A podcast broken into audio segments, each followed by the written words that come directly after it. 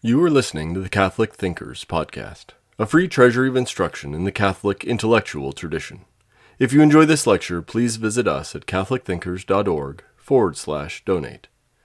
This course is from our International Catholic University Classics Collection, originally recorded between nineteen ninety-five and two thousand five.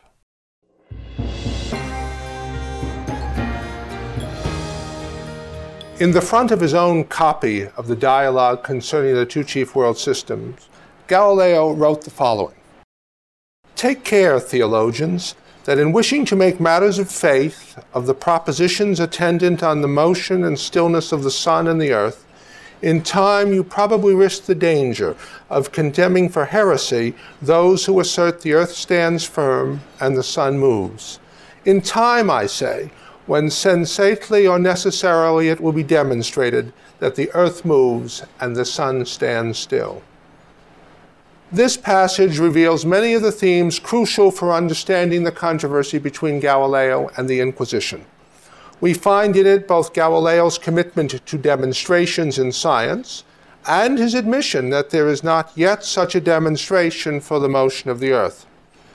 The passage also reaffirms a key principle Galileo set forth in his letter to the Grand Duchess Christina, that when investigating physical questions, one should not begin with biblical texts. Galileo warns the theologians to avoid acting imprudently, lest they be faced with the unpleasant task of condemning as heretical those propositions which they now declare to be orthodox. Such diverse commentators on Galileo as Giorgio di Santillana, author of The Crime of Galileo, and Pope John Paul the Second, have praised the astuteness of Galileo's theological observations on the relationship between science and Scripture.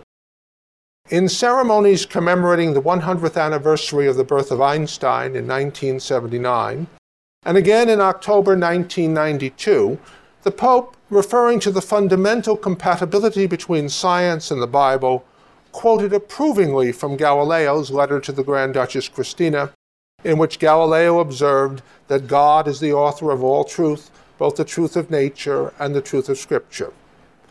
Giorgio di Santillana's praise of Galileo's theology is effusive. Quote, "Galileo warns and exhorts with the dignity of a church father of the early centuries, and the content of his spurned and incriminated theological letters has become official church doctrine." De Santillana laments that there was no young Aquinas in Rome in sixteen sixteen to follow Galileo's lead in theology. A more circumspect scholar such as Owen Gingrich, professor of the history of astronomy at Harvard, writes recently that the Catholic Church should now accept, quote, "Galileo's arguments about the reconciliation of science and Scripture." Gingrich acknowledges that the theological principles enunciated by Galileo have long since been adopted by Protestant and Catholic theologians, but he still thinks it would be useful for the Catholic Church to make an official pronouncement confirming Galileo's theological arguments. Even the recent work of Mauro Pesce of the University of Bologna, who has written extensively on Galileo's principles of biblical exegesis, we find the claim that Galileo represents a missed opportunity for the Church in the seventeenth century to discover an adequate relationship between modernity and religion. According to Pesce, it was not until Pope Leo the Thirteenth's encyclical Providentissimus Deus in eighteen ninety-three that the Church would accept, even in an attenuated form, the principles enunciated by Galileo. Thus, between February sixteen sixteen, when the theologians of the Inquisition condemned Copernican astronomy, until eighteen ninety-three, there was, according to Pesce, a continual official refusal to accept Galileo's proposals for the compatibility between religion and science. According to Pesce, the fundamental issue from sixteen sixteen to eighteen ninety-three was not really the acceptance of Copernican astronomy, but rather the unwillingness to accept the hermeneutical principle that the truth of Scripture is religious and not scientific. Pesce claims that it was this distinction between science and religion which constituted the core of Galileo's claims in his letters between sixteen thirteen and sixteen fifteen, and furthermore, that it was the rejection of this principle which lies behind the condemnation of Copernicus. Galileo, in such a view, has become an icon for modern culture. And thus, this final lecture returns to the themes I set forth in my initial lecture on the legend of Galileo. In this lecture, I want to examine in some detail Galileo's theological arguments concerning the relationship between science and scripture, as they are found in a series of four letters and related notes he writes from sixteen thirteen to sixteen fifteen. Letters to Benedetto Castelli, Piero Dini, and the Grand Duchess Christina of Tuscany. Galileo writes these letters in response to an increasing campaign waged by academic and theological opponents, priests and professors who were convinced that Copernican astronomy and its apparent implications for Aristotelian physics, cosmology, and metaphysics presented a serious threat to the traditional interpretation of the Bible, as well as to the whole edifice of Catholic theology. Despite these wider implications for the relationship between Aristotelian thought and Christian faith, the debate which raged in the second decade of the seventeenth century had as its focus the Bible and the compatibility of the new astronomy with certain passages in the Bible. The debate took on a special urgency, in that in the previous century, the Council of Trent, in response to the challenges of Protestant thinkers, had forbidden Catholics to interpret the Bible contrary to the sense of the sacred text which the Church has held and holds, or contrary to the unanimous teachings of the Church Fathers. As I pointed out in a previous lecture, Cardinal Roberto Bellarmino reminded Galileo of precisely this point when he wrote to him in Foscarini in April sixteen fifteen, "And if you would read not only the works of the Church Fathers, but the commentators of modern writers, you would find that all agree in expounding literally that the sun is in the heavens and remains motionless in the center of the world. Now consider in all prudence," Bellarmino continues, "whether the Church could support the giving to Scripture of a sense contrary to the Holy Fathers and all the Greek and Latin expositors." The cardinal was well aware that the injunction of the Council of Trent referred to the interpretation of Scripture concerning matters of faith and morals. But Bellarmino reminded Galileo that one could not simply say that the new astronomy was not a matter of faith and morals, and thus exempt from the strictures of the decrees of Trent. For even if not a matter of faith with respect to its subject, it was, the cardinal noted, a matter of faith in that God is the unerring author of all of Scripture, including those passages which describe astronomical phenomena. Thus, one could not deny what texts from Psalms and the book of Joshua said about the immobility of the earth and the mobility of the sun, because in doing so, one would challenge the divine authorship of the Bible. Nevertheless, Bellarmino was willing to reject the traditional reading of the Bible, quote, "if there were a true demonstration that the sun was in the center of the universe and that the sun did not go round the earth, but the earth went around the sun." If there were such a scientific demonstration, Bellarmino admitted that it would then be necessary to use careful consideration in explaining the scriptures that seemed contrary, and we should rather have to say that we do not understand them than to say that something is false which has been proven. Galileo was well aware of the concerns enunciated by Cardinal Bellarmino. Nearly two years before, in a brief letter to Benedetto Castelli in sixteen thirteen, his protege and professor of mathematics at the University of Pisa, Galileo sketched in outline what would become the full-blown treatise ostensibly addressed to Christina, Grand Duchess of Tuscany. Since sixteen ten, when Galileo first published the results of his astronomical observations and began his long public defense of Copernican astronomy, he had to counter the arguments of those who appealed to the Bible to defend traditional geocentric cosmology. Galileo was chief mathematician and philosopher in the Medici court in Florence, and in the letter to the Grand Duchess, penned after Bellarmino sent his letter in April sixteen fifteen, we find Galileo's response to the arguments advanced by his opponents. We've already examined the basic elements of the letter, but it's worth reiterating the two general principles Galileo sets forth. One, there can be no contradiction between the truths of science and the truths of faith. God is the author of all truth, both the truth known through revelation and the truth known through reason alone. This is hardly a revolutionary position for a Catholic to maintain. Augustine and Aquinas admit as much, as did Cardinal Bellarmino.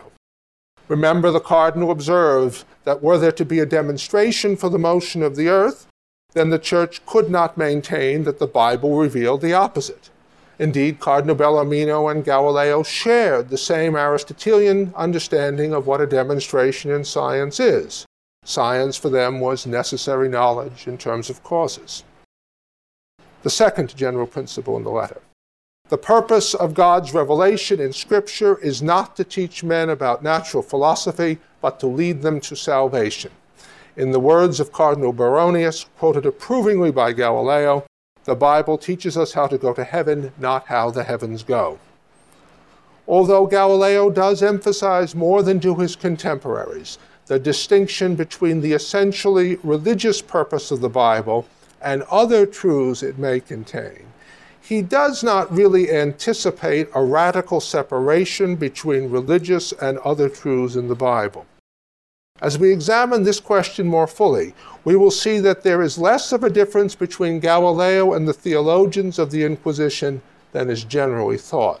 When Owen Gingrich, Giorgio di Santillana, and Pope John Paul the Second refer to Galileo's insights on the relationship between science and Scripture, these are the two principles to which they refer, the principles we've just enunciated. What so many see as particularly modern in Galileo's understanding of the relationship between the Bible and science is but the reaffirmation of traditional Catholic thinking, easily seen in the writings of Augustine and Aquinas. Mauro Pesce claims, in addition, that Galileo goes further than either Augustine or Aquinas in that he makes an epistemological claim in distinguishing science from religion. The book of nature is read more easily than the book of Scripture. And furthermore, that Galileo, at least implicitly, lays the groundwork for a modern conception of religion. Pesce, as well as many others, see the letter to the Grand Duchess as one of the charter documents of the modern world, a call for the emancipation of scientific reflection from the forces of traditional religion and ecclesiastical authority. Galileo, however, was not content to reaffirm traditional Catholic principles.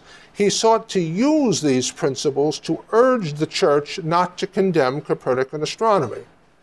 Yet it is important to recognize that the principles he employed in this persuasive attempt were shared by the theologians of the Inquisition. Even if one admits that the purpose of the Bible is not to teach scientific truths, still the question remains, does the Bible have any authority at all in evaluating questions in the natural sciences? To grant that the purpose of the Bible is to lead human beings to salvation does not mean that the Bible has nothing to say about the world of nature. Galileo addresses this subject in the following way. He affirms that the Bible cannot err, but quickly adds that the inerrancy of the Bible concerns its true meaning and not what its bare words may signify. A slavish adherence to the unadorned grammatical meaning of any particular passage may lead to follies, error, and heresy. One may come to think, for example, that God has hands, feet, eyes, that he gets angry and is subject to other emotions. The Bible often contains passages written in a mode to accommodate these passages to the capacities of the common people. All Galileo's analysis, all consistent with traditional Catholic thinking. Now, too many translators of these texts of Galileo miss an important distinction. When Galileo refers, and here I will need to use some of the Italian terms to help make the point more clear. When Galileo refers to il nudo or il puro significato delle parole, il nudo suono literale, terms which I've translated as the nude signification of the words, the unadorned grammatical meaning. When he uses these or similar phrases, Galileo does not mean the literal sense of the Bible. As Aquinas and others had observed, the literal sense of the Bible, which is always true, is what the author, ultimately God, intends the words to mean. Galileo, observing this same distinction between what we might call a literal and a literalistic reading of the Bible, distinguishes between a naive literalism and il vero sentimento, the true meaning of the text. The literal sense is not the same as what the bare words may signify. Galileo, thus, in this analysis, is embracing, not challenging, a traditional Catholic principle of biblical exegesis. The literal sense of the Bible is always true. The literal sense does not equal the unadorned grammatical meaning. Cardinal Bellarmino was well aware of the difficulties in discovering the truths in Scripture. Every sentence in the Bible has a literal or historical meaning, the meaning which the words immediately present. The literal meaning, according to the Cardinal, is either simple, which consists of the proper meaning of the words, or that literal meaning is figurative, in which the words are transferred from their natural signification to another. So that when the Bible refers to the right hand of God, the simple literal sense would mean a part of God's body, whereas the figurative literal sense means God's power. Since if we were to read the passage according to the simple literal sense, there would be an absurd attribution of a body to God, a figurative literal sense must be the true meaning of the passage. There are as many different types of figurative meaning as there are types of literary figures, but all these figurative meanings are the literal sense of Scripture. On the basis of such a distinction between the simple literal sense and the figurative literal sense, to use Cardinal Bellarmino's terms, and notice that the examples Galileo uses concern passages in the Bible which attribute certain human attributes to God, and with which obviously Bellarmino would agree. On the basis of these distinctions, Galileo, with rhetorical deftness, advances a wider argument. He writes, "Hence I think that I may reasonably conclude that whenever the Bible has occasion to speak of any physical conclusion, especially those which are very abstruse and hard to understand, the rule has been observed of avoiding confusion in the minds of the common people, which would render them contumacious toward the higher mysteries. Who, then, would positively declare that this principle of accommodation has been set aside, and the Bible has confined itself rigorously to the bare and restricted sense of its words, when speaking but casually of the earth, of water, of the sun, or of any other created thing, especially in view of the fact that these things in no way concern the primary purpose of the sacred writings, which is the service of God and the salvation of souls." Galileo continues, "This being granted, I think that in discussions of physical problems, we ought to begin not from the authority of scriptural passages, but from sense experience and necessary demonstrations. For the Holy Bible and the phenomena of nature proceed alike from the divine word. The former is the dictate of the Holy Ghost, and the latter is the obedient executrix of God's commands. It is necessary for the Bible, in order to be accommodated to the understanding of every man, to speak many things which appear to differ from the absolute truth so far as the bare meaning of the words is concerned." If we compare these passages in the letter to the Grand Duchess, which I've just read, with the same or similar passages in the sixteen thirteen letter to Castelli, we discover some interesting differences.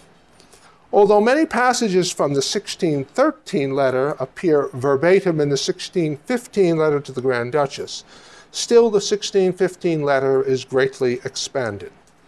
In sixteen thirteen, Galileo writes to Castelli using almost the same words he will employ in sixteen fifteen, save for the observation that, quote, in physical disputes, the Bible should be reserved to last place. In the sixteen fifteen passage, which we've just quoted, Galileo argues, quote, we ought not to begin from the authority of scriptural passages.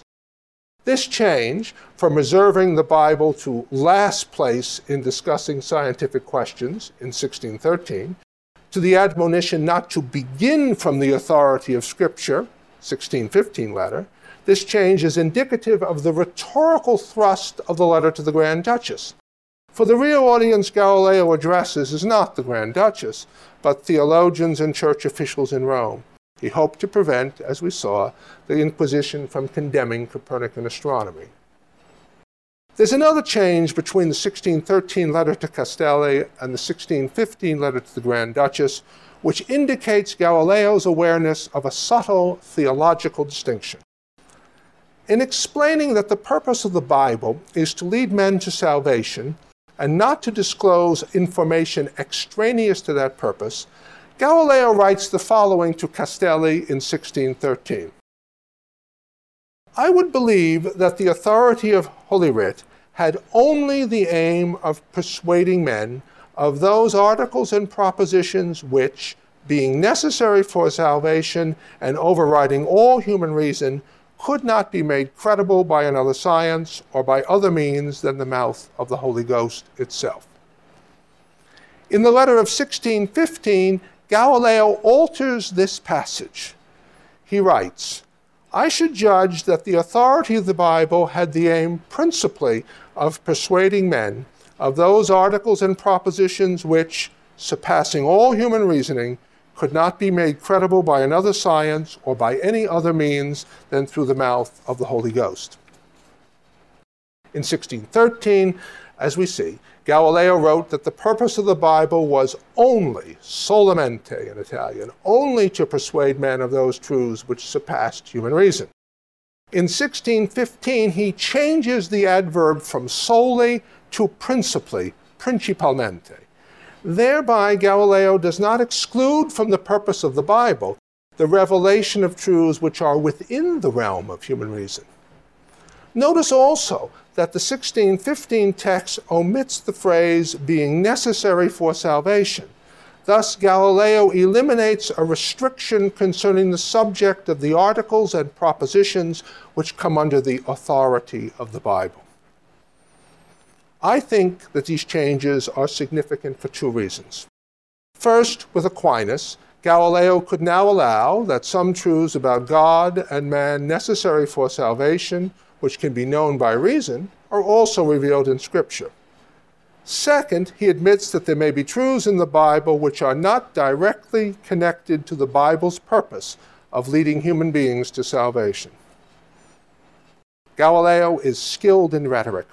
In order to persuade the Church not to act precipitously and condemn Copernican astronomy, Galileo, as we have seen, often makes it appear as though the new astronomy has already been demonstrated to be true. We've seen that the letter to the Grand Duchess is richly laced with quotations from church fathers, especially Augustine, all left in Latin, passages which lend authority to his arguments. The passages quoted reinforce the general principles of the complementarity of science and Scripture and the need to avoid naive, literalistic interpretations of the sacred text. In the absence of a scientific demonstration for the motion of the earth, Cardinal Bellarmino urged prudence. Do not challenge the traditional readings of those biblical passages which have been interpreted as affirming the immobility of the earth. The cardinal was acutely aware of Protestant challenges to the Catholic Church's claim to be the sole legitimate interpreter of God's word. In fact, as I've suggested in a previous lecture, it seems that Bellarmino was more concerned with maintaining the authority of the Church to be the authentic interpreter of Scripture than he was in refining principles of biblical exegesis. Nevertheless, on the level of the principles concerning the relationship between science and Scripture, Cardinal Bellarmino and Galileo were in agreement, just as they were in agreement concerning the Aristotelian requirements for scientific knowledge. Yet there is something more in Galileo's arguments, more than the traditional affirmation that God is the author of the book of nature and the book of scripture, and that the truths of nature and the truths of scripture cannot really be in conflict. In the passage in the sixteen fifteen letter to the Grand Duchess, which we've been examining, and elsewhere in the letter, we find an additional argument, an argument not found in his earlier letters on the subject. Let me quote three such passages in which Galileo argues for the role of science in discovering the true sense of some of those scriptural texts which address scientific questions. First passage from the letter. Galileo writes, "Having become certain of any physical conclusion, we ought to utilize these as the most appropriate aids in the true exposition of the Bible and in the investigation of those meanings which are necessarily contained therein. For these meanings must be concordant with demonstrated truths." Second passage. "Since two truths cannot contradict one another, it is the function of wise expositors of Scripture to seek out the true senses of scriptural texts. These true senses will unquestionably accord with the physical conclusions of which we are already certain and sure through manifest sense or necessary demonstrations." Third passage. "When one is in possession of knowledge about questions of nature which are not matters of faith, based on indubitable demonstrations or sensory experience, since such knowledge is also a gift from God, one must apply it to the investigation of the true meanings of Scripture in those places which apparently seem to read differently. These senses would unquestionably be discovered by wise theologians, together with the reasons for which the Holy Ghost sometimes wished to veil itself under words with a different meaning." Galileo argues in these passages, and elsewhere, but especially in these passages, that there's not simply a complementarity between the Bible and science, in that the truth of one cannot contradict the truth of the other, but that there must also be a concordance between science and those passages in the Bible which appear to make claims about the physical nature of the universe. There is a certain oscillation, or perhaps tension, between Galileo's insistence that the Bible is extraneous to the natural sciences, and his insistence that the Bible reflects the conclusions of the natural sciences. Galileo's principles were shared by his opponents in the Inquisition, although they reached a different conclusion when they examined the particular case of Copernican astronomy. The theological consultants of the Inquisition were asked to evaluate the claims of Copernican astronomy. They issued their report to the cardinals of the Inquisition in February sixteen sixteen. As I discussed in a previous lecture, the report of the consultants concluded that the claim that the sun was immobile and at the center of the universe was, quote, "foolish and absurd in philosophy and formally heretical, since it explicitly contradicts in many places the sense of Holy Scripture, according to the literal meaning of the words and according to the common interpretation and understanding of the Holy Fathers and doctors of theology." The theologians also concluded that the claim that the earth moves was also foolish and absurd in philosophy, and in regard to theological truth, it is at least erroneous in faith. Many transcriptions of the report of the theological consultants failed to place a comma after the word philosophy. Philosophia in Latin. The original Vatican manuscript has a semicolon after philosophy, and the late nineteenth century edition of the collected works of Galileo has a comma. Most translations into English omit the punctuation. That is, most translations in English have us read that the position of that the sun is immobile at the center is foolish and absurd in philosophy and formally heretical.